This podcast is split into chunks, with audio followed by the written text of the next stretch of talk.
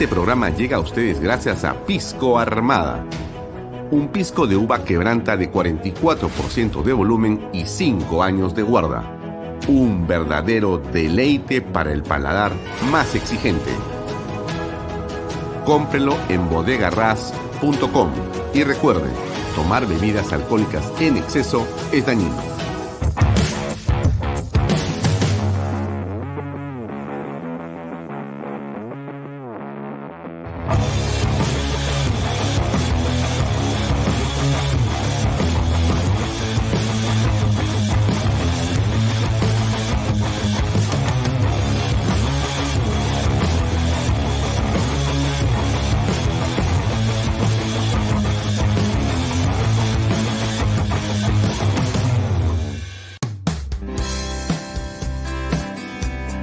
Amigos, tenemos una gran noticia y es que ahora GPR Inmobiliaria es un centro autorizado para la inscripción de techo propio. ¿Quieres conocer más detalles? Ven, acompáñame. Hola Elba. Hola Lucía. Elba, ahora GPR Inmobiliaria nos ayuda a realizar todos los trámites para acceder al bono de techo propio. Así es, Lucía. Cumpliendo los 4 requisitos podremos acceder a un bono por $43.312.50. Estos 4 requisitos son tener un ingreso máximo de 3.141 soles, contar con carga familiar, que puede ser tu pareja, hijos, padres, abuelos o hermanos menores de 25 años, no tener ninguna vivienda inscrita a nivel nacional en registros públicos y no haber recibido antes bonos del Estado. Lucía, con esto estaremos listos para recibir el bono por $43.312.50 de techo propio. Así es, Elba, y con todos esos beneficios también ya podemos tener la vivienda soñada. Así es.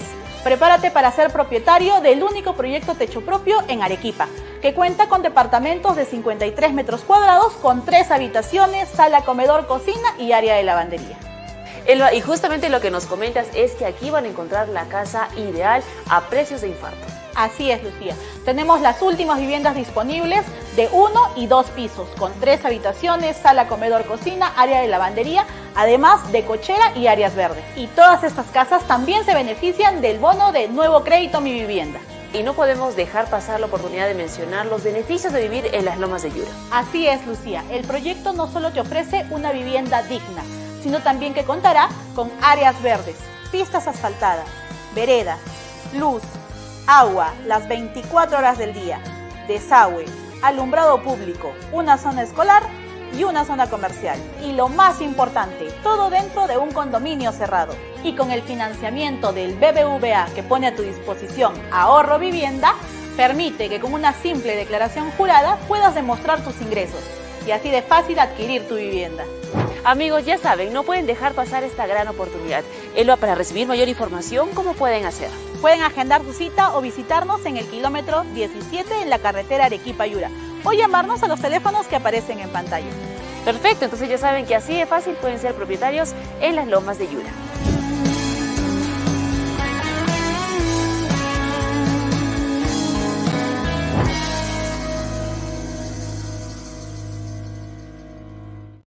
¿Qué tal amigos? ¿Cómo están?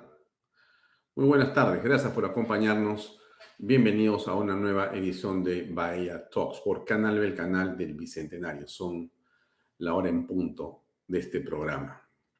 Varias cosas que comentar. Hoy tenemos un invitado que es Fernando Cillóniz. Él ha sido exgobernador regional de Ica, un hombre vinculado a la minería y la agricultura como empresario, y un candidato a la presidencia de la República que no pudo ser inscrito porque el señor Salas Arenas le dijo que había mentido al no declarar el carro de su esposa como suyo y haber puesto el de su empresa y no el de la esposa.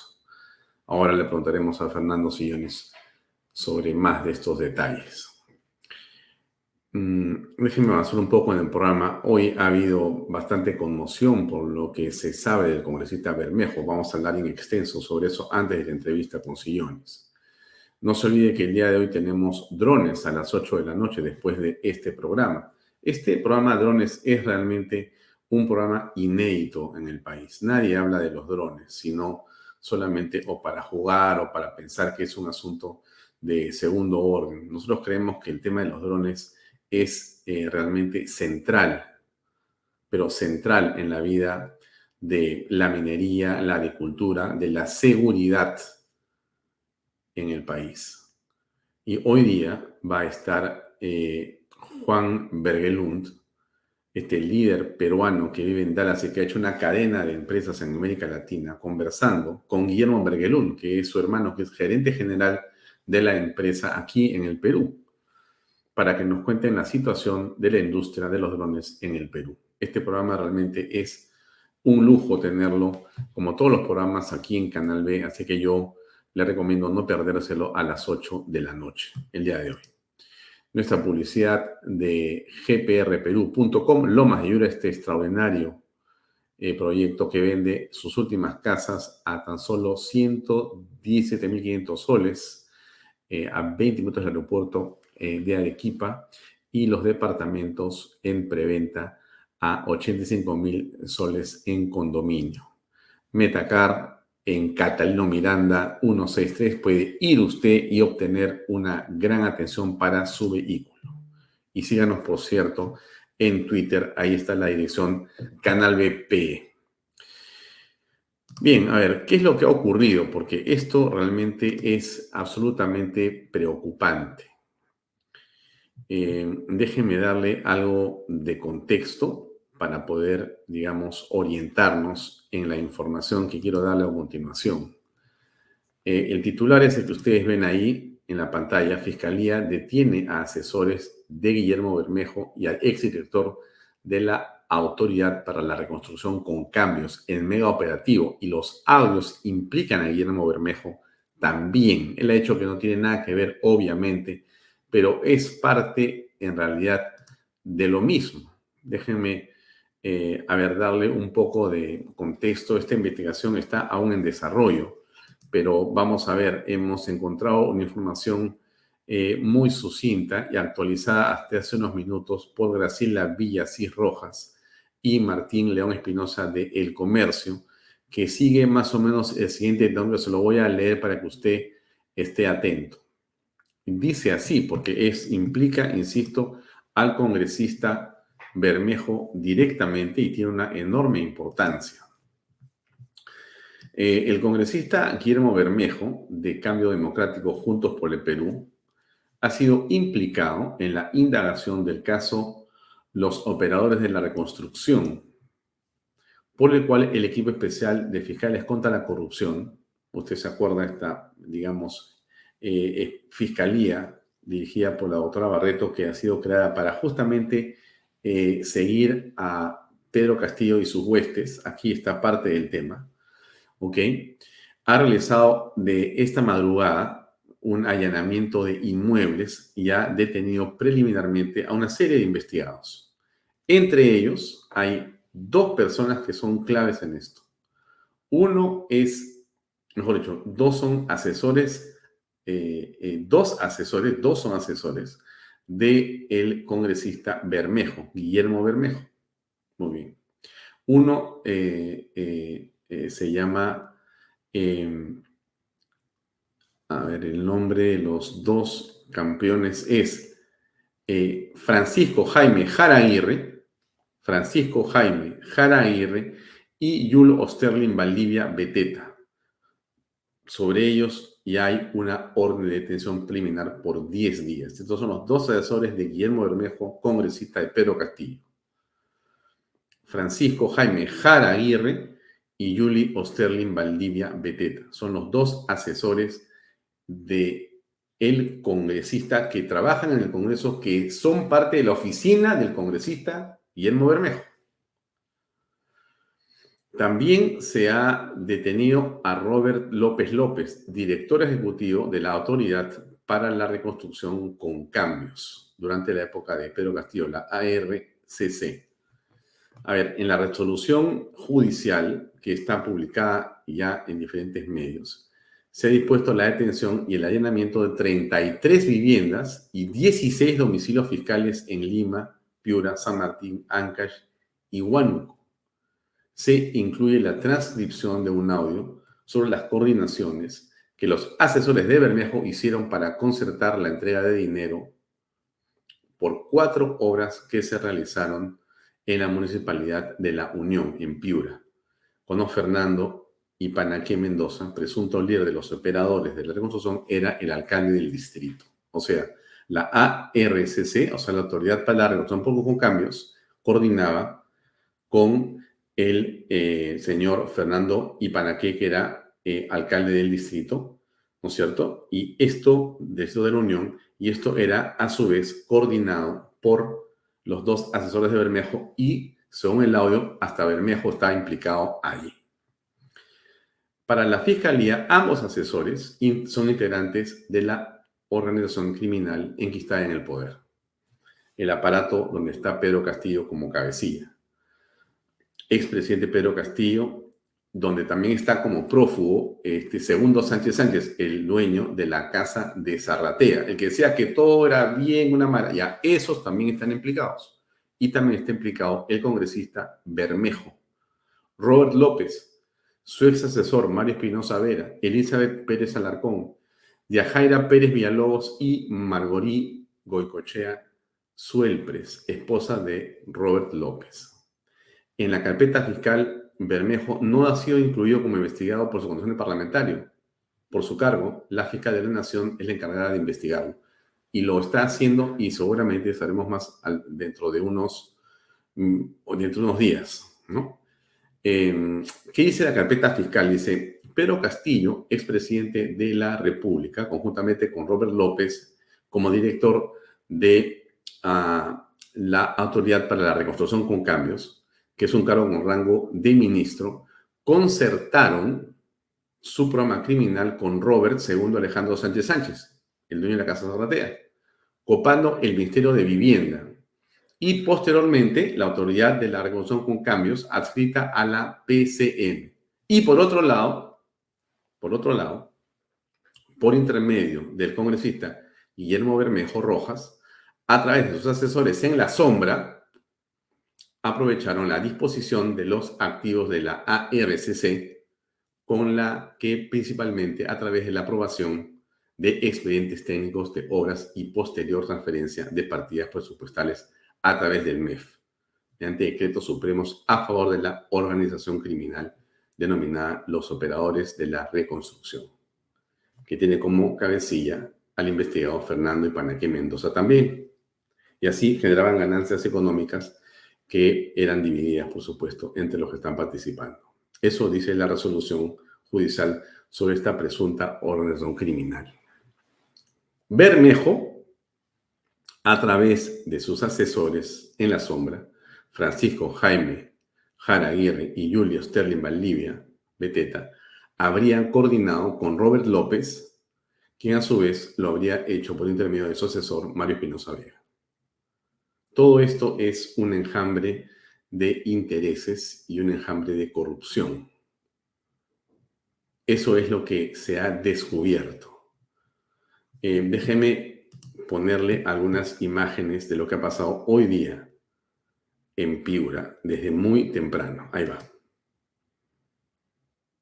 El allanamiento y desarraje de una vivienda. En total son 49 viviendas, los cuales se está interviniendo desde horas de la madrugada en el marco de la ejecución del mega operativo policial del caso La Unión.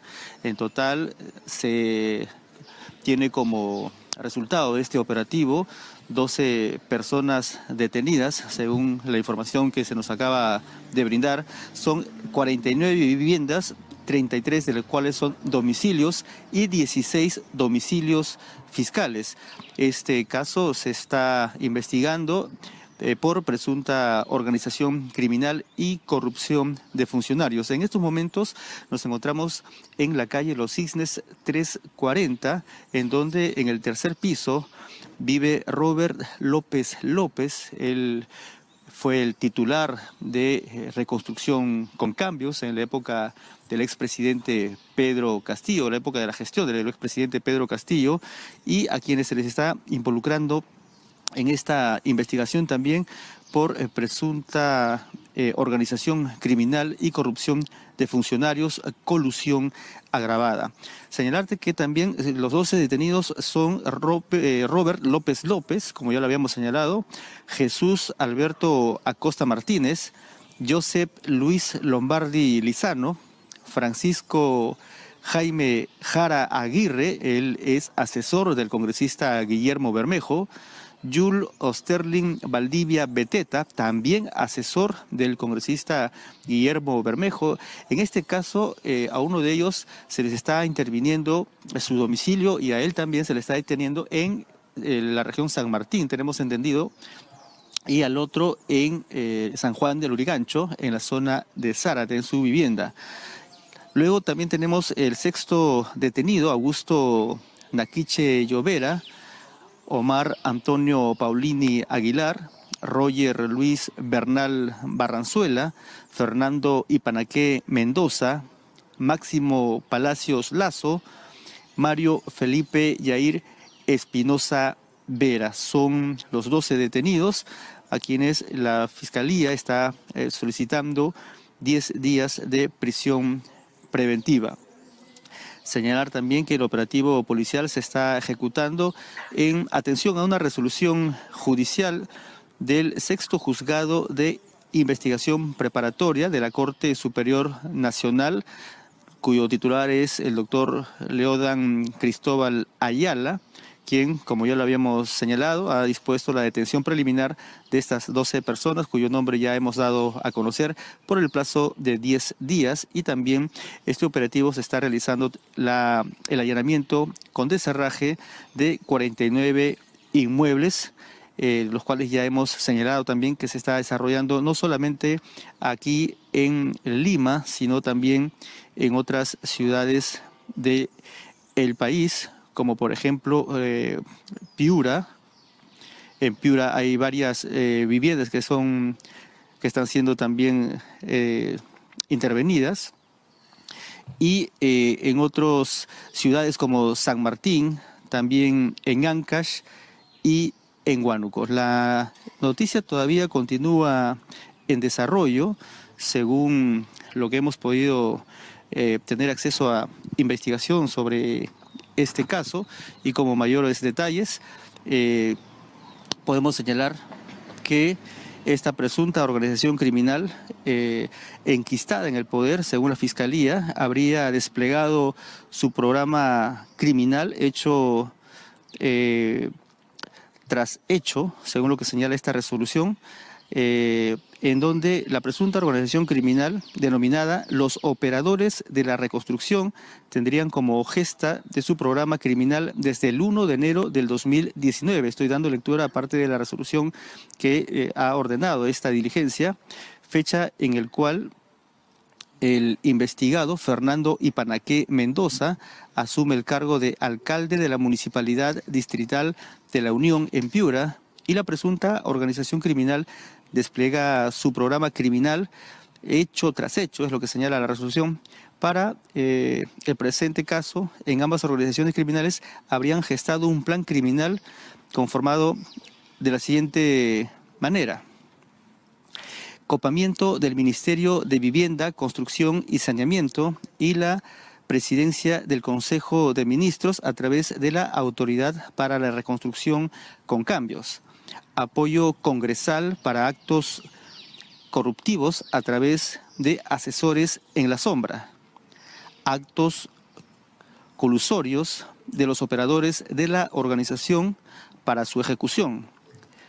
Direccionamiento y favorecimiento a personas jurídicas para la ejecución de obras por parte de funcionarios de la Municipalidad Distrital de La Unión en Piura a cambio de porcentajes de dinero ilícito. Es parte de la resolución que ordena este mega operativo, el cual se continúa realizando, y ya entendemos que se ha intervenido aquí al ex titular de Reconstrucción con Cambios en su domicilio en el tercer piso de la calle Los Cisnes 340. Con relación a... Bien, eso es lo que ha estado ocurriendo, y hay audios que revelan la participación de Guillermo Bermejo en la entrega de dinero por obras. Las obras son 4 que se realizaron en el municipio de La Unión por presupuesto de la Autoridad para la Reconstrucción con Cambios, con decreto supremo de por medio. Uno es la ejecución de la ficha técnica denominada mantenimiento de las calles del centro poblado Nuevo Tamarindo y Arroyo Mío, en La Unión Piura. La segunda obra es la recuperación de la institución educativa número 025 en La Unión Piura. La tercera es la rehabilitación del servicio educativo de la institución educativa Almirante Miguel Grau de Villa Tablazo Norte, La Unión Piura. Y cuarto es la recuperación del local escolar número 1056 en el asentamiento humano Héroes del Sedapal, La Unión Piura. Todas fueron ejecutadas en el 22. El monto total de las obras fue 14.881.000 soles. En concreto, con el congresista de la República, Guillermo Bermejo, habría coordinado y pactado la distribución de porcentajes de dinero una vez que 4 obras en el distrito de La Unión se lancen a licitación pública, dice la resolución judicial cuando describe la imputación a Francisco Jara por el delito de organización criminal. Este es el escándalo. El congresista Guillermo Bermejo está nombrado en varias de los audios que se han también encontrado en celulares y demás. O sea, la vinculación de Bermejo a estas alturas es innegable. Aquí está un poco de la detención de una de las personas vinculadas esta mañana. Ese Jara, si no me equivoco. Ese es el asesor de Guillermo, nuevo congresista de la República en este momento. O sea, Bermejo está en este momento como congresista y está, digamos, bastante complicado. Le han preguntado de qué se trata y él ha dicho, yo no sé nada y esto es parte de un cuento y un show. A ver, escuchemos un ratito. Sí, mire, en primer lugar, la Fiscalía miente cuando habla que 2 asesores míos han sido detenidos, ¿no? El señor Jara, que es el único que trabaja en mi despacho, es un administrativo, pero no es asesor, como dice la señora fiscal, ¿no es cierto? Y el señor Bandilla jamás ha trabajado en mi despacho. Entonces, esta forma de soltar información de manera tan maliciosa es propia, pues, de los regímenes autoritarios, como el de la señora Boluarte, que ha encontrado en la Fiscalía su mejor empate, ¿no?, político, para intentar destruir la imagen de quienes somos opositores radicales del régimen abusivo que está llevando la señora Boluarte. En segundo lugar, que creo que es muy importante que la población pueda saber a través de tu medio de comunicación, es que en la madrugada acá han ingresado a la casa del señor Jaime Jara, no han encontrado absolutamente nada. No han encontrado ni dinero, ni de documentos, ni nada que pueda dar la impresión de que él haya tenido algo que ver con este tipo de situaciones. El señor Valdivia jamás ha trabajado en mi despacho. Entonces, ¿por qué quieren vender la idea, no es cierto? Ah, pero una cosa adicional, yo no sé si han tenido la oportunidad, Katia, de leer el documento de la Fiscalía, y la acusación que intenta involucrarme a mí indica que el señor Valdivia habría, supuestamente, sin haber trabajado en mi despacho, tomado el nombre de mi despacho para, supuestamente, ¿no es cierto?, favorecerse o hacer favores en este tipo de cosas injuriosas que hay acá. Pero... Bueno, a ver, usted que ve este programa, usted que conoce, digamos, a estos pescados, como diría Toledo, usted, señora, señor, que sigue Canal B, que sigue BaellaTalks. Usted que conoce las andanzas de estos caballeros que están ahora aquí, con cara de preocupados, explicando lo que parece imposible de ser, digamos, justificado. ¿Usted cree que Guillermo Bermejo ha estado, digamos, tratando de influir en presupuestos para que algo de ese dinero le caiga a él? ¿O a usted le parece eso imposible? No, o sea, usted pone las manos al fuego por Bermejo, o usted cree, como dice la fiscalía, que está investigando, que está Bermejo hasta el cuello y que ahora sí ya lo agarraron. ¿Qué piensa usted? Porque él dice que no han encontrado nada, ¿no? Bueno, no sé. Ahí hay en el medio operativo, en la casa de Roberto o de Robert López López, de la Autoridad para la Reconstrucción con Cambios, se han encontrado 100,000 soles en efectivo y armas de fuego. O sea que realmente hay por lo menos una situación en extremo delicada. Y creo que tenemos que ser suspicaces y tenemos que pedir una investigación. Y yo no sé si es que el Congreso estará en este momento a la altura de poder entregarnos o entregarle a la Fiscalía al señor Bermejo para que sea investigado correctamente. Porque Bermejo se está en este momento guareciendo, se está protegiendo, se está escudando en la inmunidad parlamentaria que sí tiene, que sí existe. O sea, él está parapetrado detrás de la inmunidad parlamentaria para que no le hagan nada. Y a mí me da la impresión de que eso en realidad no debería ser así.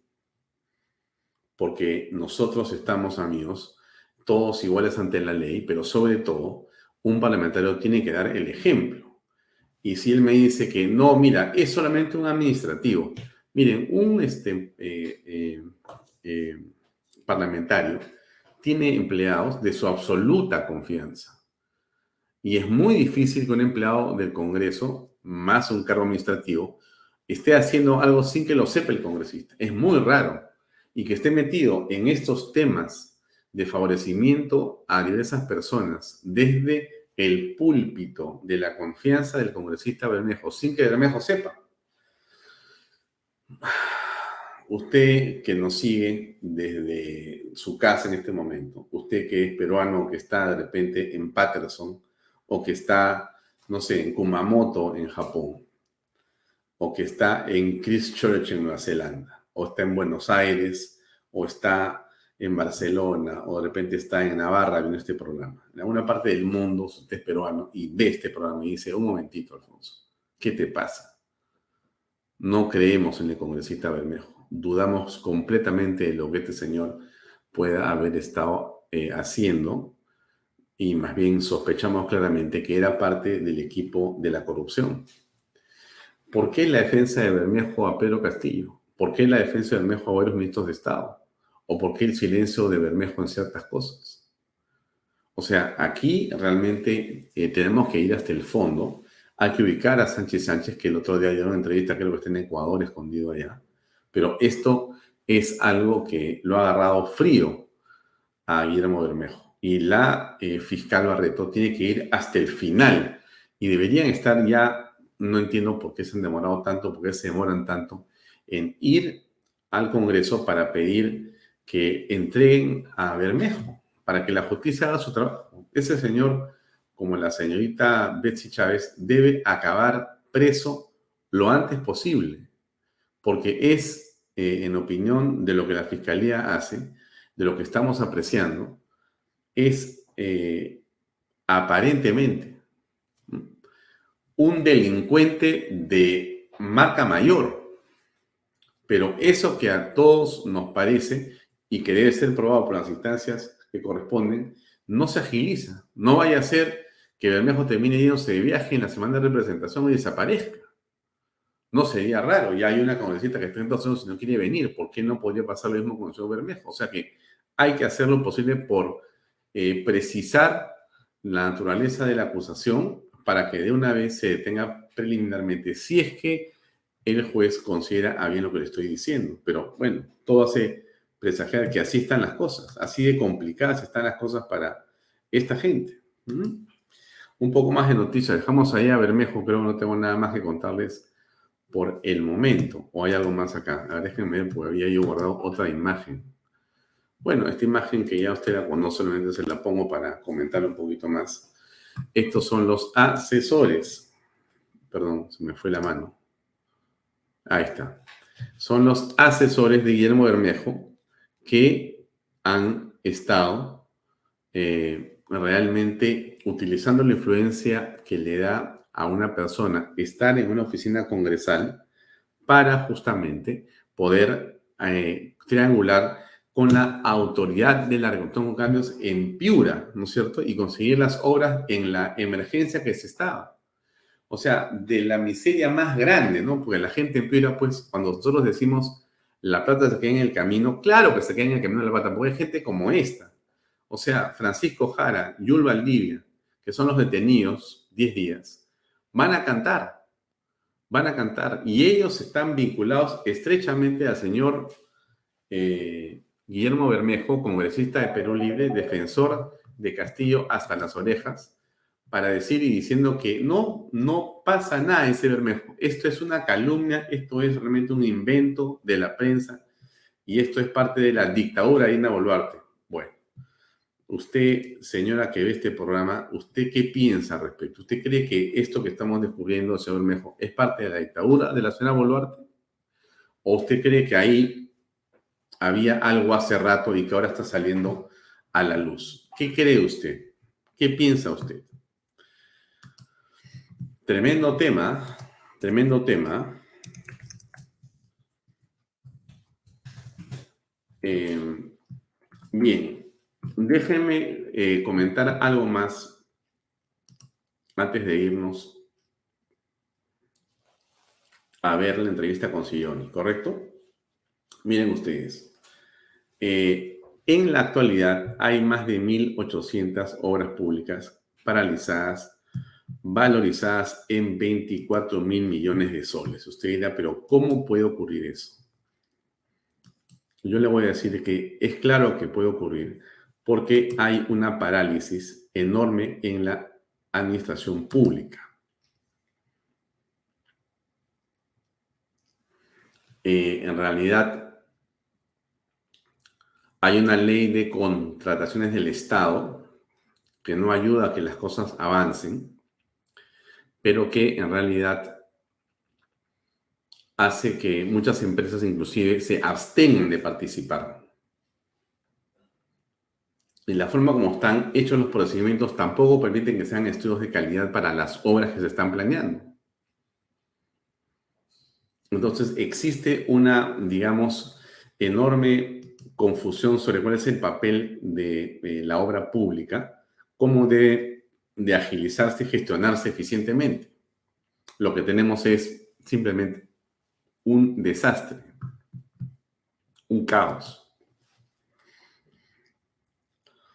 Les comento que la comisión de constitucionalistas que había sido nombrada y que es ad honorem, ha propuesto la bicameralidad, la elección congresal cada 2 años y medio y la reelección de los congresistas. O sea, perdón, la elección congresal cada 2 años y medio, la reelección congresal y la bicameralidad donde habrían 40 senadores y quedarían los 130 como diputados actuales. Esa es más o menos la propuesta de este grupo de personas. Una propuesta muy sensata. Vamos a invitar al doctor Blume a conversar sobre este tema que me parece realmente fascinante. Hoy día no, porque ya tenemos a Cillóniz y no será en los próximos días. Pero es de una enorme importancia esto que le estoy diciendo. Y para cerrar el tema, antes de mostrarle un par de pequeñas cositas de el doctor García Toma que dijo ayer, muy interesantes.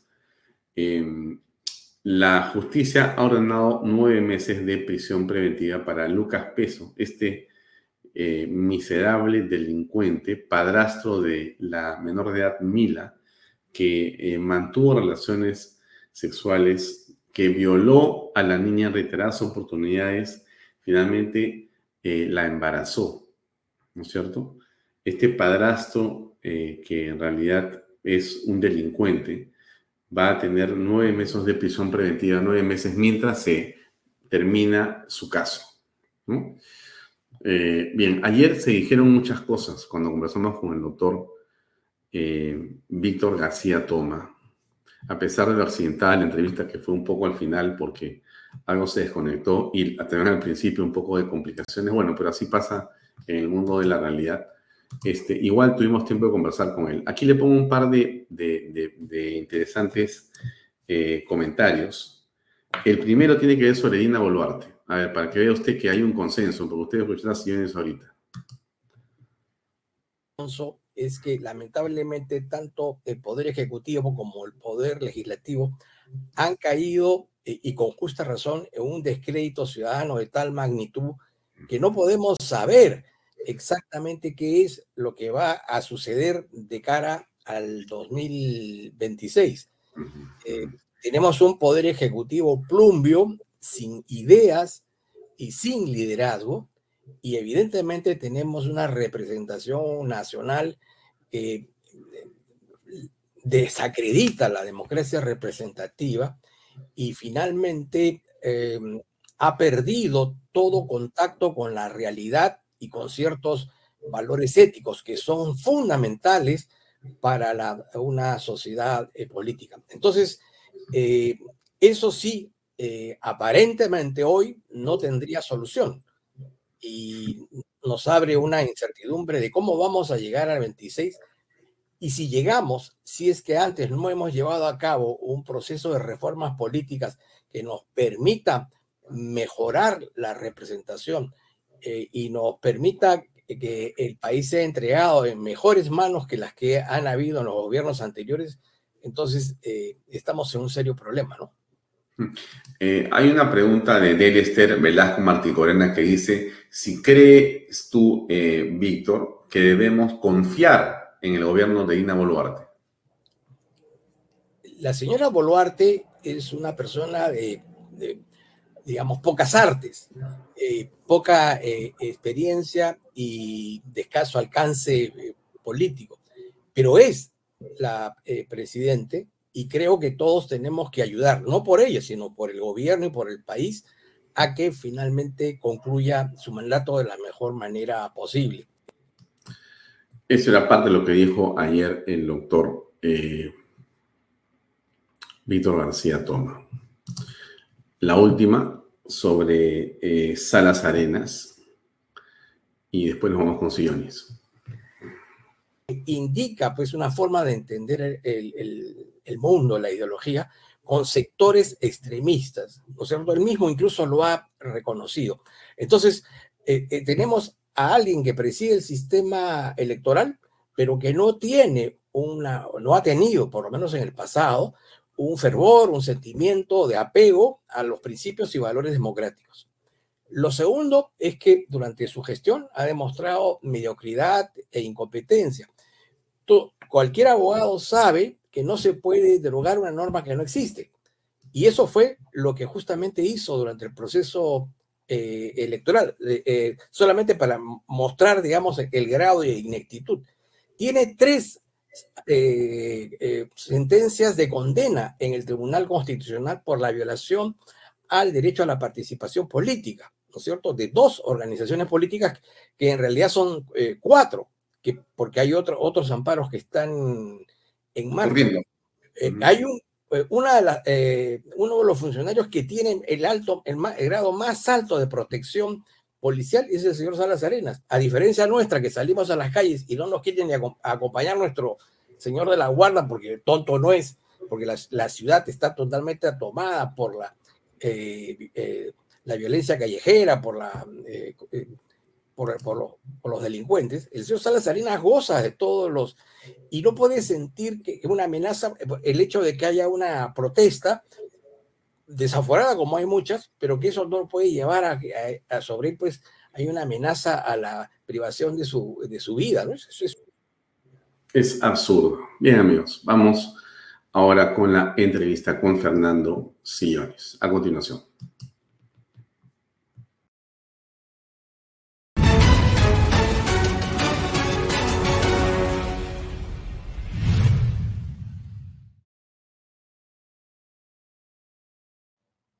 ¿Cómo estás? Buenas noches. ¿Qué tal, Alfonso? ¿Qué tal? Muchas gracias por la invitación.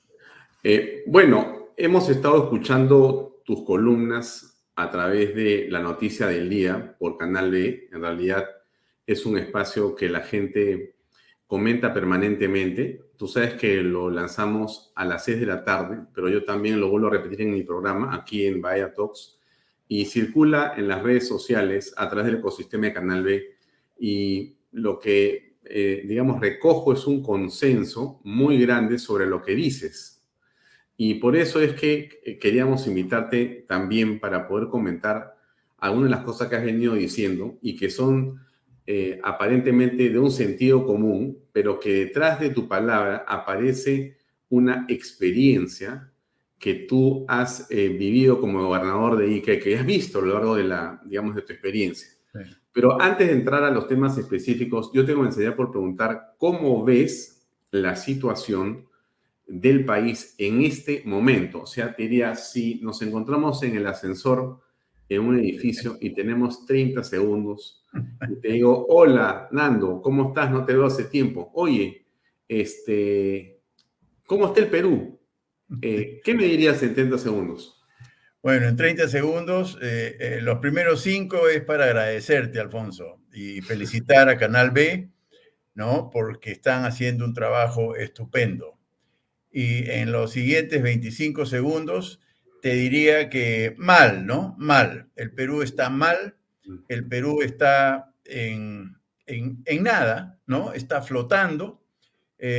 Realmente todo lo que se dice de parte del gobierno, del Congreso, del Poder Judicial, de las autoridades del Estado, son solo palabras. No se ve ninguna acción, ningún efecto que mejore la situación de los peruanos, sobre todo los desempleados y los pobres, ¿no? Es una pena. Ahora, todo es relativo, ¿no? Porque comparándonos con Pedro Castillo estamos mucho mejor.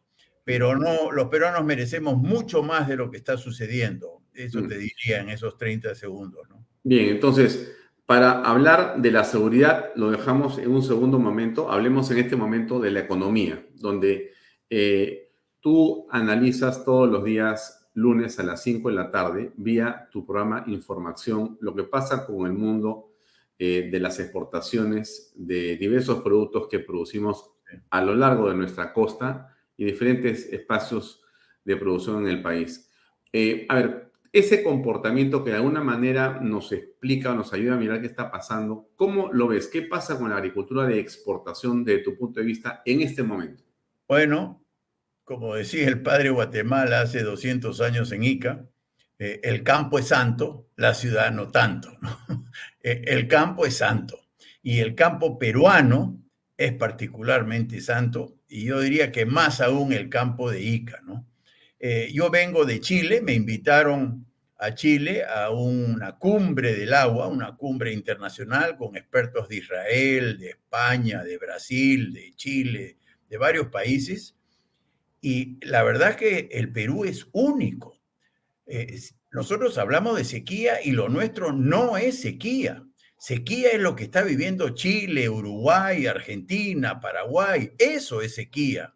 Sequía es lo que vive en esta época del año Europa y California, ¿no? Y el norte de México. Eso es sequía. Los lagos se secan. En el Perú no. Aquí hay, por supuesto, escasez de algunas lluvias, pero a la hora y la hora dejamos pasar miles de millones de metros cúbicos de agua dulce al mar. Así que no nos podemos quejar por falta de agua, ¿no? Pero bueno, los reservorios están llenos, por ejemplo, hoy día, Alfonso, producto del yacu, todo lo que quieras, y agua es buena para la agricultura. Entonces, la agricultura exportadora va a crecer, la verdad que va a crecer, como está creciendo, y lo que no está bien es la pequeña agricultura, ¿no? Que está absolutamente abandonada por el Estado, ¿no? ¿A qué te refieres con pequeña agricultura y a cuál te refieres como la que va a crecer? Hay dos, digamos, simplificando las cosas, hay dos agriculturas en el Perú. Hay una agricultura empresarial, ¿no? Uh-huh. Que está focalizada principalmente, aunque no únicamente, en el sector frutícola y hortícola de exportación. Esa es la agricultura de la uva de mesa, la palta, el arándano, el espárrago, etc. Esa está creciendo, sigue creciendo, sin ninguna intervención del Estado, ¿no? Solo un acompañamiento que no es poco, no es menor de parte del SENASA, pero solo para certificar que no estamos exportando plagas. O sea, es un certificado sanitario, nada más. Pero no es un apoyo, digamos, propositivo, ¿no? Es simplemente una certificación sanitaria. Y hay otra agricultura que ocupa la mayor extensión agrícola del Perú, que está compuesta por pequeños productores, los pequeñísimos productores de 1, 2, 3 hectáreas que producen papa, producen arroz, producen maíz, algodón, los productos de pan llevar, hortalizas para el mercado doméstico y frutas para el mercado doméstico. Esa agricultura está completamente abandonada. No tienen el agua que tenemos las empresas agroexportadoras porque nosotros, a falta de agua en esta época del año que no llueve, tenemos reservorios y tenemos pozos, ¿no? Entonces nosotros tenemos agua todo el año en realidad. Evitamos que se pierda el agua al mar y la guardamos. Bueno, eso que hacemos las empresas debiera hacerlo el Estado para los pequeños productores, porque si algo hemos aprendido en estos últimos 20 o 30 años es que la agricultura es mucho más productiva, me refiero 5 o 10 veces más productiva cuando tiene agua todo el año versus la agricultura de secano que solo riega cuando hay agua de lluvia, ¿no? Es mucho menos productiva. Entonces, esa es mi queja, esa es mi crítica al gobierno, ¿no? Entonces, naturalmente tenemos una extensión de tierras formidables, una temperatura adecuada, tenemos, gracias a Dios, agua, pero lo que existe es ese acompañamiento del Estado que es inexistente. En la parte de la pequeña agricultura de la sierra y de la selva es inexistente, ¿no? No solo en reservorios, sino peor aún en carreteras, ¿no? Imagínate un pequeño productor de café en la selva de Puno, en Sandia. Se produce un café de una calidad extraordinaria. Siempre Sandia obtiene los mejores premios internacionales del mejor café, pero sacar nomás ese café no es de Puno, es de la selva de Puno. O sea, hay que dejar Juliaca y Puno y internarse a la Amazonía de Puno. Ahí está Sandia. Bueno, sacar un quintal de café de ahí hasta el puerto del Callao cuesta mucho más, ¿no?, de lo que cuesta trasladarlo al mercado de destino que es de Callao a Europa, ¿no? Por decir algo, ¿no? Ahora, has tocado tangencialmente el tema del agua y en las últimas horas hemos estado escuchando de diversos especialistas y autoridades una preocupación por el agua hacia la ciudad de Lima y hacia otras ciudades del Perú porque se dice que no estaría produciéndose los embalses o las lluvias convenientes y que podría haber unas restricciones en algún tiempo no mayor. ¿Tú tienes conocimiento del tema? ¿Tienes una opinión respecto de esto? Por supuesto, por supuesto. Y puede perfectamente ocurrir. Hoy nadie puede esperar lluvias. Hay que ser un iluso, hay que ser un ignorante, en el estricto sentido de la palabra, de esperar lluvias en el mes de agosto en el Perú. En el mes de agosto nunca jamás en la historia ha llovido. Las lluvias ocurren entre diciembre y abril, ¿no?, donde se producen los huaicos que todos conocemos. Entonces, no pidamos lluvia en esta época del año, ¿no? Ahora, mi crítica es que, dado que efectivamente podría no llover, por lo menos en los volúmenes esperados entre diciembre y abril, mi pregunta es, ¿por qué no guardamos el agua que entre enero y abril pasado, recientemente pasado, que produjeron huaicos en Chosica, en Chaclacayo, en todas las cuencas de Lima? ¿Por qué no guardamos parte de esas aguas, no? Entonces, todo se perdió, pero con huaicos, con inundaciones. Acuérdate, han habido huaicos que han inundado Punta Hermosa, por ejemplo, ¿no? Y lugares por el estilo, ¿no? Claro. Entonces, tuvimos mucha agua hace apenas 6 meses y no hicimos nada por retenerla. Entonces, no nos quejemos, pues, ¿no? Sarna con gusto no pica, decían nuestras abuelas, ¿no?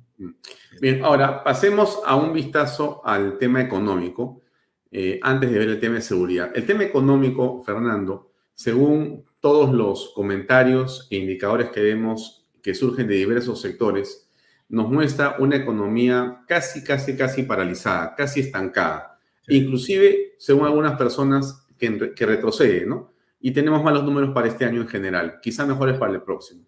La pregunta que muchos se hacen es, ¿Por qué ha ocurrido esto? Entendemos que hay un efecto que viene, por cierto, de la violencia y el desorden que ya vino implícito con el gobierno de Pedro Castillo, sí, y que es difícil la reversión de eso por el solo cambio de gobierno por parte de Dina Boluarte. Pero hay más temas ahí, o sea, no parece ser solamente eso.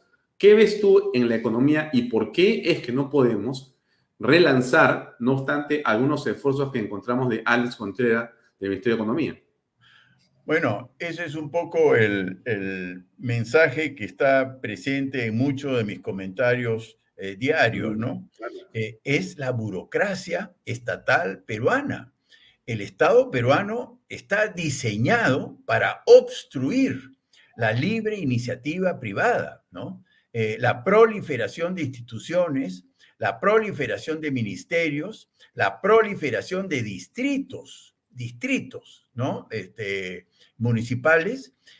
Realmente, yo he criticado en tu espacio, en tu canal, la creación de la ANIN, Autoridad Nacional de Infraestructura, que yo hubiera celebrado si es que se hubiera creado una nueva autoridad nacional, pero que absorbiese todas las instituciones que hacen infraestructura y han fracasado, no solo por inoperancia, sino sobre todo por corrupción. Me refiero a Provías Nacional, Provías Descentralizado, la Autoridad para la Reconstrucción con Cambios, Proniet, que hace infraestructura educativa, Pronis, que hace infraestructura de salud. Es decir, todo ha fracasado. Yo pensé, ¿no? Y nos ingenuamente, que la nueva autoridad, porque nosotros sí yo he propuesto consolidar todos los esfuerzos dispersos que hay para hacer infraestructura en una sola institución súper profesional, autónoma, tipo Banco Central de Reserva, eso lo hemos dicho varias veces, pero no, ahora se crea una más y no se absorbe a las otras existentes. Entonces, realmente va a ser una nueva burocracia, más burocracia. Otra burocracia adicional, y realmente no funciona. Obra por impuestos, que es un buen concepto, no funciona. Los alcaldes chantajean a los contribuyentes, a las empresas, a cambio de un soborno para entregar el certificado de inversión. Entonces, hay mucha corrupción en el Estado y hay mucha burocracia en el Estado. Entonces, repito, ahí es la madre del cordero, ¿no? Por eso es que no hay inversión, porque es muy difícil. Es muy costoso ser formal y es casi imposible ser formal, ¿no? Tú dirías, Fernando, que lo que está haciendo Alberto Otárola y la señora presidenta Dina Boluarte con esta ANIN, Autoridad para la Infraestructura, Nacional para la Infraestructura, es, digamos, un fuego artificial, es un artificio en realidad, una finta, ¿o es una exageración eso? Es una finta, y yo creo que es peor que una finta, ¿no? ¿Qué va a hacer la ANIN? ¿Qué va a seguir haciendo Reconstrucción con Cambios? ¿Qué va a hacer Provías? ¿Qué va a hacer Proniet? ¿Qué va a hacer Pronis? Si todos hacen infraestructura, entonces se van a repartir las obras, ¿no? Para que todas tengan algo que hacer, y ya sabemos que así no funcionan las organizaciones, ¿no? Uno tiene que tener liderazgo y capacidad de decisión, y no se está logrando, ¿no? Entonces, eso denota una gran ignorancia, ¿no? De cómo funcionan, cómo se hacen obras, por ejemplo, ¿no? Siempre los que hemos estado en empresa, digamos, compras conjuntas es una buena palabra, ¿no? Uno compra para muchas instituciones, ¿no? Uno compra, por decir, las máquinas que se están comprando, no se están haciendo compras conjuntas. A cada región se le ha distribuido un poco de dinero y cada región va a comprar un tractor de diferente marca. En consecuencia, todo eso es ineficacia, ¿no? Muy mal, la verdad que muy mal. Yo no espero nada de la ANIN. Y tampoco, pues, de la presidenta, lamentablemente, que, repito, es infinitamente mejor que Pedro Castillo, pero no, pues, los peruanos merecemos mucho más que lo que tenemos, ¿no? Ahora, lo que hemos visto es que en el campo de la minería, donde existen algo así como 55 mil millones de dólares en proyectos, se han destrabado algunos. Hemos conocido, off the record, de que algunas licencias para que se desarrolle la mina y se avance hasta segundas o terceras etapas que estaban encarpetados durante mucho tiempo, han logrado, vía una comisión del MEF, destrabarse y avanzar, ¿no? Tenemos identificados 2 o 3 proyectos o minas importantes en el país. Muy bien, pero eso solo no basta con el tema del gobierno, porque ¿qué estás apreciando tú? ¿Por qué la minería, siendo tan importante, no se convierte, Fernando, en lo que la lógica haría pensar, en el motor del gran despegue de la economía? ¿Por qué? Precisamente por esta burocracia absurda, ¿no? Esta atomización, esta proliferación de instituciones y permisos que tienen que entregar muchas instituciones y hacen inviable todo el tema de la autorización, ¿no? Mira tú lo que implica que Yabeco, ¿no? Si no fuese porque Yabeco, ahí sí estaríamos en negativo, ¿no? Que Yabeco nos ha salvado para estar en 0 o 1% de crecimiento, ¿no? ¿Por qué no tenemos 5 de esos? Y la verdad que lo que se ha aprobado es muy poca cosa, ¿no? Son licencias de exploración, pero Tía María sigue parada. Por supuesto, Minas Conga, Sulfuros y Yanacocha no van. No, cuidado con contentarnos con la mediocridad, ¿no? 2 o 3 permisos no hacen una primavera, de ninguna manera, ¿no? Esto tendría que ser una simplificación radical, por supuesto, con exigencias ex post, no ex ante, ¿no? Ahora, ¿y cómo aprecias la labor del MEF? ¿Te parece que Alex Contreras, me da la impresión que es un funcionario serio y del propio ministerio, y que está tratando de levantar o de impulsar la economía? Tengo esa impresión, pero tengo la impresión, tengo una lectura un poco contradictoria, porque me da la impresión de que anda medio solitario y que más bien despierta celos. No sé, ¿tú ves algo de esto? ¿Cómo ves a Contreras? Bueno, digamos, institucionalmente los peruanos tenemos que estar muy agradecidos al MEF y al Banco Central de Reserva, ¿no? Yo diría que esas dos instituciones nos han salvado de la debacle, pero tampoco esperemos del MEF, digamos, el resurgimiento de la minería, ¿no? Es el Ministerio de Energía y Minas que debería de simplificar los permisos. El problema es que al lado de Energía y Minas está Ambiente, está Cultura, está Agricultura, están todos, ¿no? Y todos piden informes y demoran. Entonces, a mí sí me gustaría escuchar más del ministro Contreras, una queja con respecto a cómo los permisos traban el proceso de inversión, porque el mensaje es muy bueno, el mensaje es perfecto, tanto el de la presidenta Boluarte, por más aburrido que haya sido el discurso presidencial, digamos, es un discurso, pues, ¿no? Es un discurso que no habla de expropiaciones, no habla de controles de precios, está en el sentido correcto. El premier habla correctamente, no, nadie discute eso, pero no funciona el aparato estatal. Entonces, tú sabes que ahora, repito, por lo que comento, en la medida que no se estén fusionando instituciones redundantes, peor aún, se están creando más instituciones burocráticas, yo realmente califico de muy mal a la gestión del premier, ¿no? Él ha estado detrás de la creación de la ANIN y el ministro Contreras no ha cuestionado esa creación burocrática nueva. Entonces, ahí se me vienen abajo, ¿no? Estas autoridades que, repito, en términos relativos son mucho mejor que lo que han reemplazado. Pero no, pues, el Perú está trabado y yo no veo destrabe, para nada. Vengo de Arequipa también, Majes Iguas 2 está muerto, ¿no? Está muerto. Y después celebran un acuerdo con el Gobierno Regional de la Libertad y dan por hecho que ya salió Chavimochic 3, porque han firmado un acuerdo con la Libertad. Digo yo, ¿qué tiene de relevancia firmar un acuerdo entre el Gobierno Central y el Gobierno de la Libertad? Y eso no significa nada desde el punto de vista del destrabe de Chavimochic, ¿no? Entonces, la verdad, no quiero ser aguafiestas, pero no veo reactivación, ¿no? Estábamos apreciando lo que pasa en Argentina. El día domingo hubo una votación importante. Javier Milei, un hombre de derecha, terminó en primer lugar y tiene una opción importante para las primarias. Cuando veíamos a Milei hablando en el organigrama de los ministerios que iba a cancelar y quedarse con unos cuantos, a mí me vino a la memoria Fernando Cillóniz, y lo comenté varias veces, porque hemos conversado mucho de esto, Fernando, y el plan tuyo, el plan de gobierno que en su momento habías construido, consensuando con un montón de organizaciones en todo el país, llegaba al momento de la toma de decisiones que eran fundamentales, aparentemente duras, pero que hacían indispensable tomarlas y que tenía que ver con la reducción de la burocracia.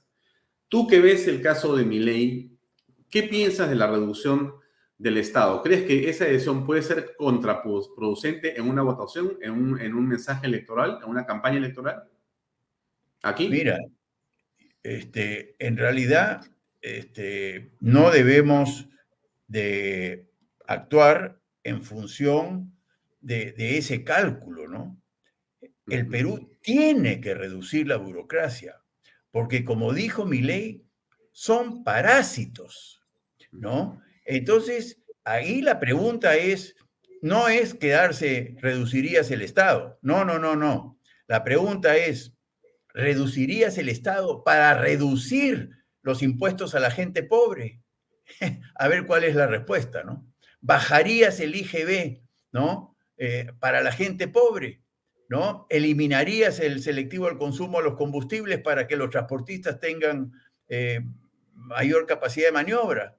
Para eso hay que reducir la burocracia, ¿no? Entonces, cuidado con dejar la pregunta solo en el lado del sacrificio que significaría reducir el empleo en el Estado.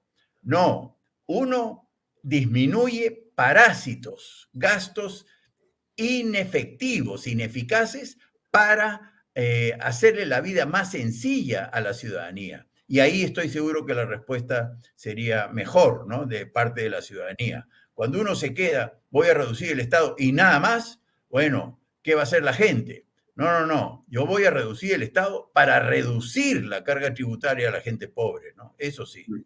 O sea que en un hipotético, gobierno de Fernando Cillóniz, tú parado en un organigrama, tú a lo Milei dices se va, sí. Y te quedas de los 19 o 18 ministerios, ¿con cuántos ahora? 10. O sea, la mitad, ¿no? La mitad. Y, pero, cuando uno hace eso, ¿no? Y además simplifica el tema de los permisos, se digitalizan todos los permisos, se produce una atracción de inversiones de todo el mundo. En consecuencia, una medida de estas propicia el empleo productivo, no desalienta el proceso de inversión, lo alienta. En consecuencia, con una medida de estas se genera mucho empleo. Hoy día, con 19 ministerios, con 1.000 reglamentos, autorizaciones y permisos, no hay inversión. En consecuencia, hay un pueblo desempleado, ¿no? Y hay una burocracia absolutamente privilegiada que parasita en el Estado. Y la pobre gente tiene que pagar por ese parasitismo. A mí me parece muy injusto, ¿no? Entonces, la visión de país es un país de pleno empleo, pero con un Estado eficaz, eficiente, ¿no? Pequeño, de poco costo, pero con empleo para todos los peruanos, muchos de los cuales serían funcionarios públicos que van a perder su trabajo en el Estado, pero van a estar trabajando en el sector productivo. Así es. Bien, ahora me gustaría pasar al último tema, que es esto de la inseguridad. En realidad, Fernando, lo que estamos apreciando es que las mafias organizadas están apareciendo y multiplicándose en las ciudades diversas en el Perú. El Tren de Aragua, que es ya una institución criminal reconocida por muchas personas, está en Lima, pero también está en muchas ciudades del sur y del norte del Perú, amenazando a comerciantes, pequeños empresarios y demás. ¿Qué está pasando y cómo crees tú que hay que enfrentar esto desde el Estado? Bueno, desde el Estado no queda otra arma que la policía, ¿no? La represión legal, ¿no?, que le corresponde a la policía. Aquí el problema es que lo hemos aprendido con horror, ¿no? Los ascensos a la policía, los ascensos a generales por parte de Castillo y su pandilla, fue atroz, fue un proceso que no tuvo nada que ver con los méritos de los oficiales, sino quién paga, ¿no? ¿Quién paga? En consecuencia, ascendieron lo peor de lo peor, ¿no? Entonces la policía está en muy malas manos.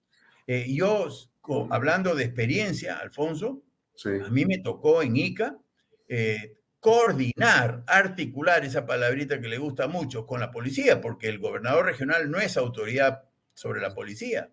Sin embargo, gracias a la policía, no hubo un solo bloqueo en Ica. Salió el proyecto de Mina Justa cuando Tía María estaba que reventaba.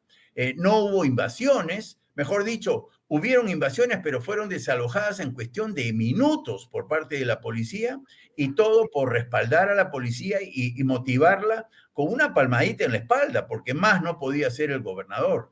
Yo confío mucho en la policía, pero esta policía, digamos, con las autoridades que han ocurrido últimamente, son muy, muy traicioneras, no defienden a los efectivos policiales, los ponen como carne de cañón, después facilitan las denuncias en su contra. Así no vamos a llegar a ningún puerto con respecto a la seguridad, ¿no? A la policía, cuando se le respalda, respondería estupendamente bien. Y yo, por supuesto, despenalizaría todo acto de liberación de vías, detención y heridas o muertes a causa de vandalismo. No se puede penalizar a un policía cuando éste defiende la integridad de una persona, de una institución o un derecho constitucional ciudadano, ¿no? Pero no, los denuncian por todo y eso me parece muy mal, ¿no? ¿Qué opinas de la iniciativa del gobierno en el sector de seguridad cuando hablan ellos de esta policía de orden y seguridad? ¿Cómo es lo más parecido a la Autoridad Nacional de Infraestructura, a la ANIN? Es una policía adicional. ¿Quién entiende esto, Alfonso? La policía está muy maltratada y lo que requiere es respaldo, ¿no? Respaldo financiero, respaldo político, normativo y, por supuesto, emocional, moral, ¿no? Y le crean otra institución paralela. A mí me parece muy, muy ignorante, ¿no?, de cómo funcionan las organizaciones, ¿no? En una empresa privada, para resolver un problema, uno fortalece al departamento que corresponda, no le crea departamentos paralelos, ¿no? Entonces, repito, este es un problema de teoría organizacional. Las instituciones, el Estado es una institución, no funciona multiplicando instituciones, ¿no? Funciona consolidando instituciones, ¿no? Ejerciendo liderazgo, digitalización, modernización, simplificación, etcétera, pero no veo eso, ¿no?, lamentablemente.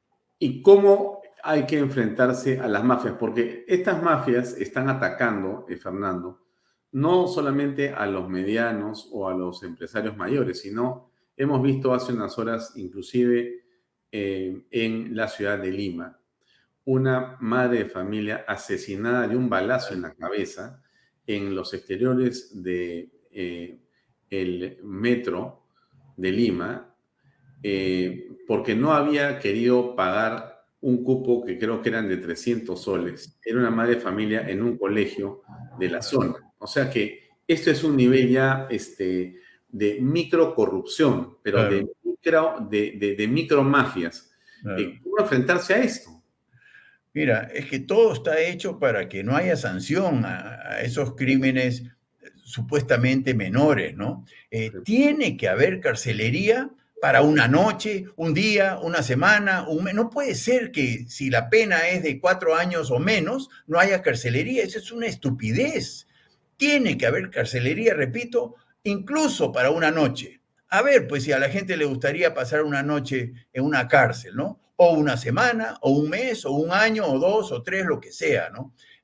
Tiene que haber pena, para los delitos menores y no lo hay, ¿no? No lo hay. Es increíble que nuestros legisladores y nuestro Poder Judicial haya dispuesto eso, ¿no? Y no se necesita, pues, meter a la gente al origancho, ¿no? Se le puede llevar a hacer un trabajo comunitario, ¿no? A limpiar pistas y veredas. No, no, no. Aquí estamos permitiendo la permisividad, ¿no? De delitos menores, está trayendo muy malos resultados. Y a los bravos, lo tengo que decir, es tipo El Salvador, ¿no?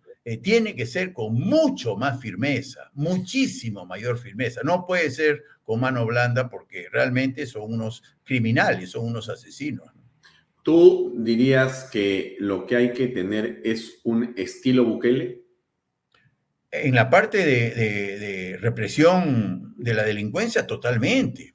Yo estoy a favor de esa represión, por supuesto, respetando los derechos humanos. Respetando los derechos humanos no implica la blandura que estamos viendo, ¿no?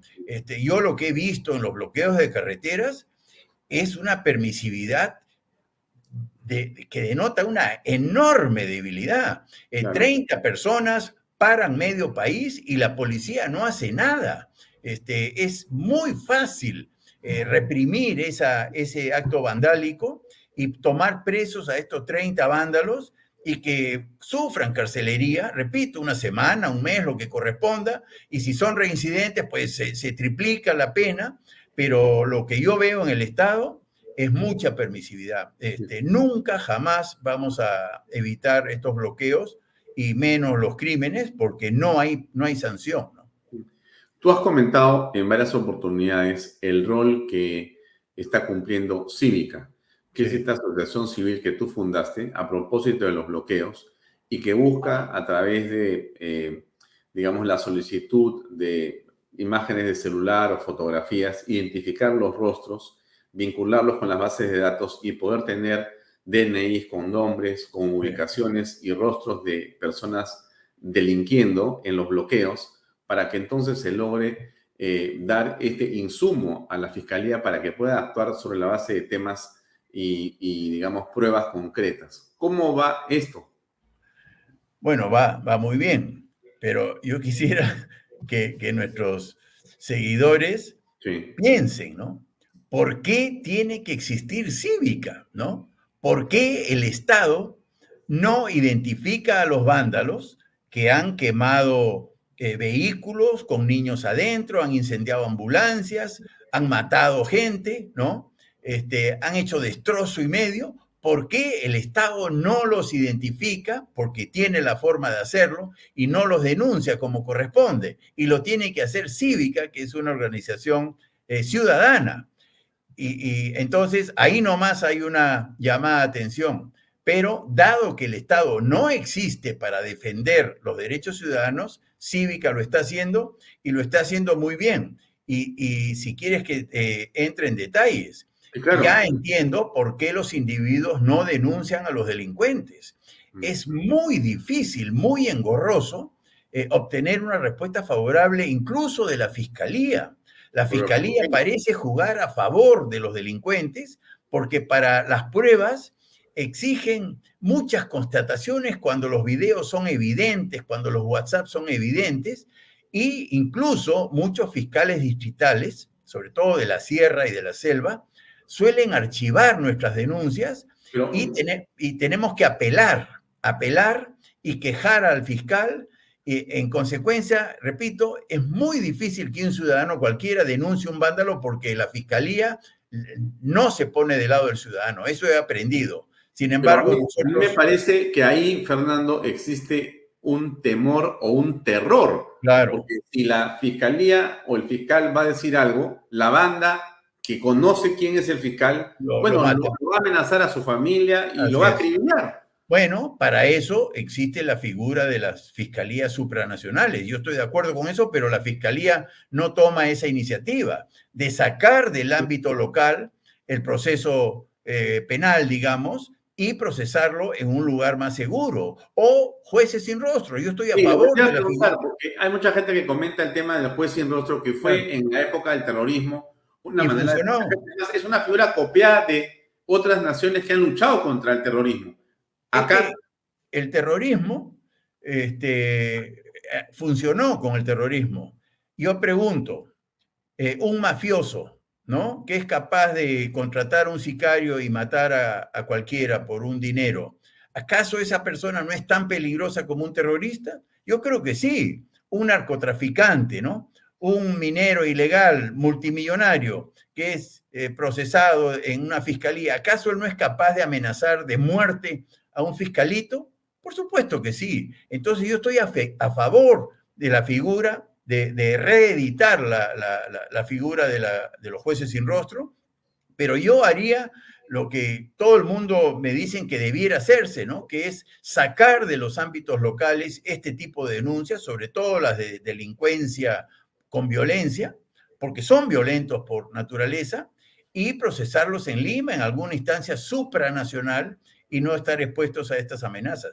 Lo que tú dices es exactamente lo que pasa, ¿no? Están amenazados de muerte, pero eso no es justicia, pues, ¿no? Un Estado está para corregir ese tipo de debilidades, ¿no?, sacando del ámbito local. Pero bueno, Cívica lo está haciendo de alguna manera, porque efectivamente archivan denuncias, apelamos y quejamos al pobre fiscal, es sancionado porque realmente va contra la ley, porque las evidencias son tan fehacientes y contundentes que la instancia superior lo recrimina al pobre fiscal y le dice, ¿cómo es posible que usted haya archivado cuando hay tantas evidencias, ¿no?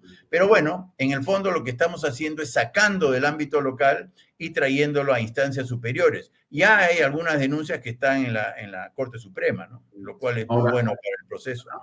Ahora, subrayo lo que has dicho tú en el sentido de que esto, ¿por qué lo tiene que hacer Cívica, no es cierto? Claro. Porque esto debería ser trabajo de inteligencia de la policía, que totalmente, es lo mínimo que se puede pedir. Pero la pregunta sigue siendo la misma, Fernando, que no tiene respuesta hace años, o quizás nunca ha tenido respuesta. Pero aún es más dramático hoy día. Hay dinero. Ha habido mucho dinero, el dinero llega al Estado, pero no se utiliza para aquello que es fundamental, como lo que estamos hablando. Entonces, ¿dónde está la plata? No, la plata está, pero estás tocando un tema que también hemos tocado contigo, que son las autoridades autónomas, ¿no? Digamos, estos servicios especializados, y la seguridad ciudadana es una de ellas, la salud pública es otra, la educación estatal es otra, el agua potable es otra, pero la seguridad ciudadana es una función altamente especializada. No puede estar en manos de políticos. Los políticos no tienen por qué saber. Ojo, nosotros hemos tenido a lo peor de lo peor en el Poder Ejecutivo y ellos han cambiado directores generales de policía, han promovido ascensos de una manera muy corrupta. Entonces, eso es lo que tenemos que evitar, despolitizando los servicios especializados y profesionalizándolos a través de instituciones autónomas tipo BCR, ¿no? El BCR fue, como hoy día es el BCR argentino, ¿no? Y Milei, que es muy gracioso, habla de desaparecer ese monstruo que es el Banco Central de Reserva de Argentina. Y yo lo desaparecería también. Sin embargo, los peruanos quisiéramos cuidar al Banco Central de Reserva del Perú porque es una estupenda institución. ¿Por qué? Porque se autonomizó después de haber sido politizada en su momento, en la época de Alan García y demás, y después, al ver el fracaso, se autonomizó, se profesionalizó y miren lo que tenemos. Entonces yo inspirado en esa historia de exitosísima del Banco Central de Reserva, yo quiero el mismo diseño institucional para salud, educación, agua potable, infraestructura y seguridad. Por lo menos esos 5. Ahora, pero eso que tú dices parece un sueño porque hablas de un concepto que creo que en este programa o en este canal la gente lo ha escuchado muchas veces. Lo has mencionado tú quizá al principio de tus programas y hemos insistido siempre, que es la meritocracia. Así que es. Se opone al clientelaje, claro, que se opone a la designación a dedo, que se opone al compadrazgo para llenar el Estado con los amigotes después de las campañas. Y la meritocracia es lo que ha permitido, pero es tan simple verlo, que pase lo que pase en el BCR. O sea, el BCR, y lo ha comentado muchas veces Julio Velarde, es básicamente meritocracia. O sea, ¿quiénes entran? Los primeros alumnos de las mejores universidades que tienen facultad de economía. Ellos son los que tienen opción para ingresar a trabajar. Oye, ¿pero cómo? ¿Pero tengo un amigo congresista? No. ¿Pero mi amigo es el ministro? No. ¿Pero mi papá es el presidente? Tampoco. Tienes que ser el número uno en la universidad tal y entonces puedes postular. Y si pasas el examen, seguramente compitiendo, ganarás y entrarás a trabajar ahí. Y eso que parece tan lógico se contrapone, por ejemplo, Fernando, con Sedapal, donde el cargo público es hereditario. Pero ¿cómo estamos haciendo eso? Y eso que decimos parece una broma, pero es verdad. O sea que si yo trabajo en Sedapal, mi hijo tiene mayor beneficio y posibilidad de ingresar a trabajar que otra persona de afuera, aunque tenga mayor mérito. ¿En qué quedamos? ¿Cómo es posible? No. Bueno, a eso hemos llegado por politizar Sedapal, ¿no? A eso estamos llegando por politizar todo, ¿no? Entonces, sí, yo le llamo revolución, ¿no? Lo que yo propongo es una revolución y no me importa que me critiquen al término, ¿no? Es que no hay otra expresión. Es una revolución moral, ¿no? Hay que eliminar el clientelismo político, como bien dices tú. Eso implica quitarle las competencias de salud y educación a los gobiernos regionales, quitar.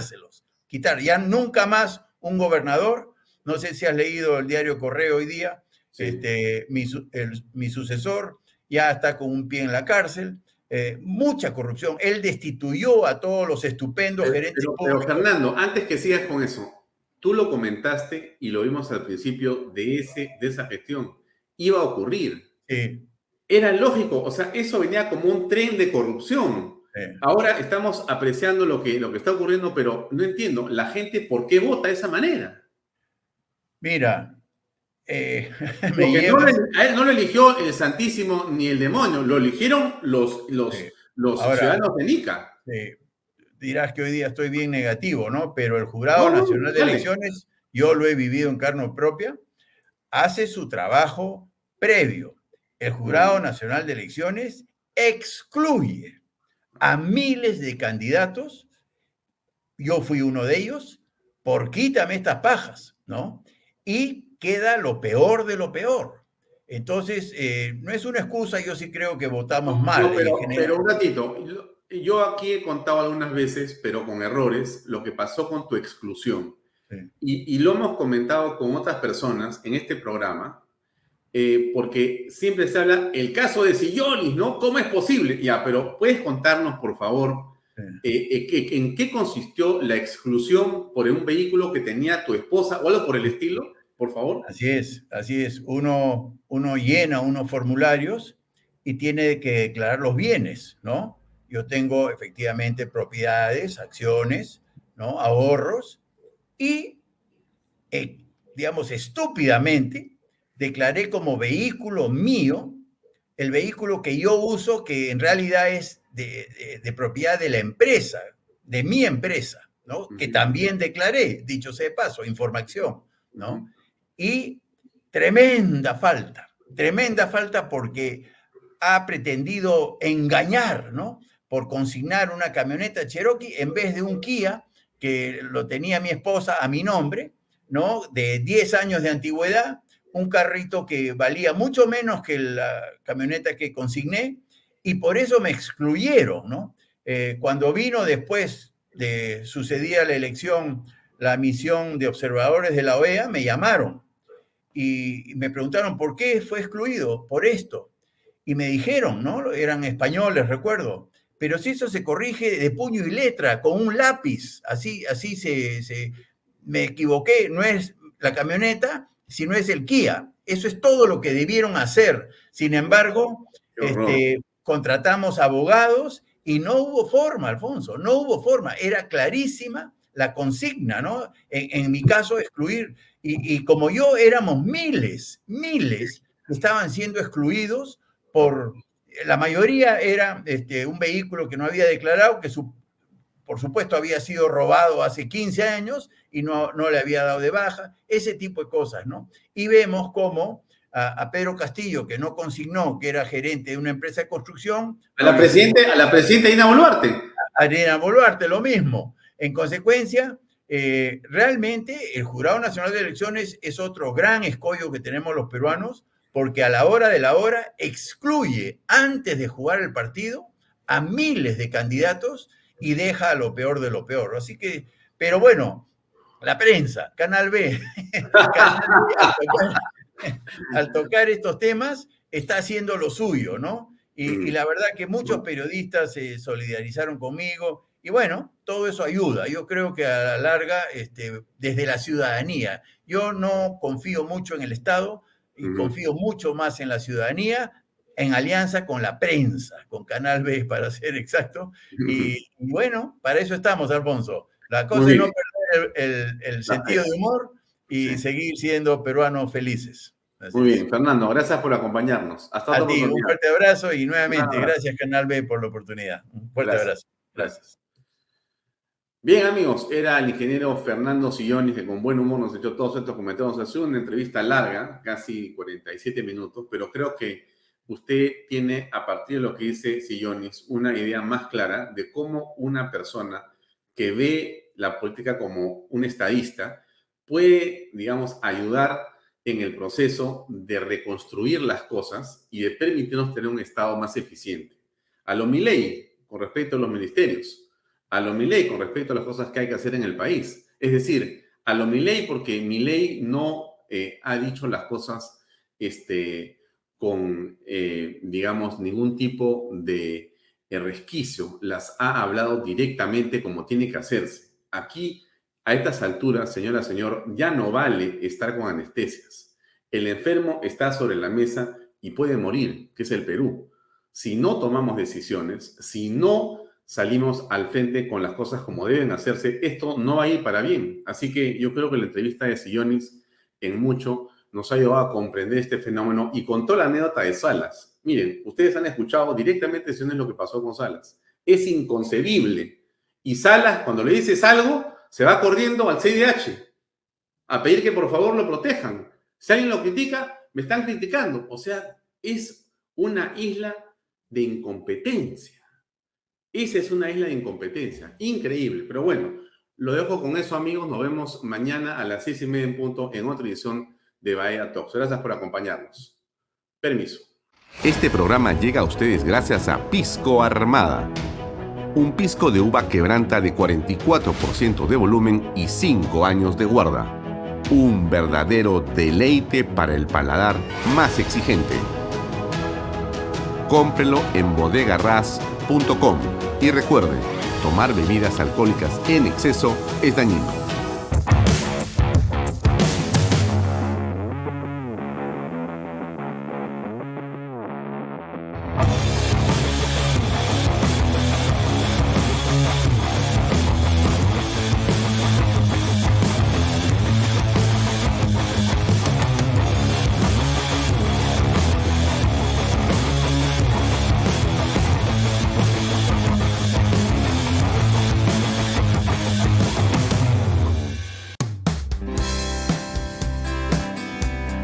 Amigos, tenemos una gran noticia y es que ahora GPR Inmobiliaria es un centro autorizado para la inscripción de techo propio. ¿Quieres conocer más detalles? Ven, acompáñame. Hola, Elba. Hola, Lucía. Elba, ahora GPR Inmobiliaria nos ayuda a realizar todos los trámites para acceder al bono de techo propio. Así es, Lucía. Cumpliendo los 4 requisitos podremos acceder a un bono por $43,312.50. Estos 4 requisitos son tener un ingreso máximo de 3.141 soles, contar con carga familiar, que puede ser tu pareja, hijos, padres, abuelos o hermanos menores de 25 años, no tener ninguna vivienda inscrita a nivel nacional en registros públicos y no haber recibido antes bonos del Estado. Lucía, con esto estaremos listos para recibir el bono por $43,312.50 de techo propio. Así es, Elba, y con todos esos beneficios también ya podemos tener la vivienda soñada. Así es.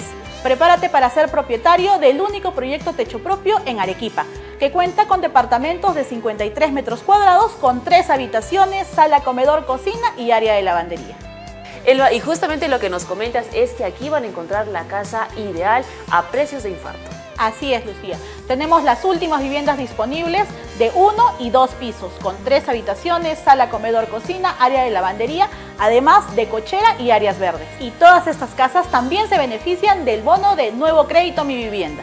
Y no podemos dejar pasar la oportunidad de mencionar los beneficios de vivir en las Lomas de Yura. Así es, Lucía. El proyecto no solo te ofrece una vivienda digna, sino también que contará con áreas verdes, pistas asfaltadas, veredas, luz, agua las 24 horas del día, desagüe, alumbrado público, una zona escolar y una zona comercial. Y lo más importante, todo dentro de un condominio cerrado. Y con el financiamiento del BBVA que pone a tu disposición Ahorro Vivienda, permite que con una simple declaración jurada puedas demostrar tus ingresos y así de fácil adquirir tu vivienda.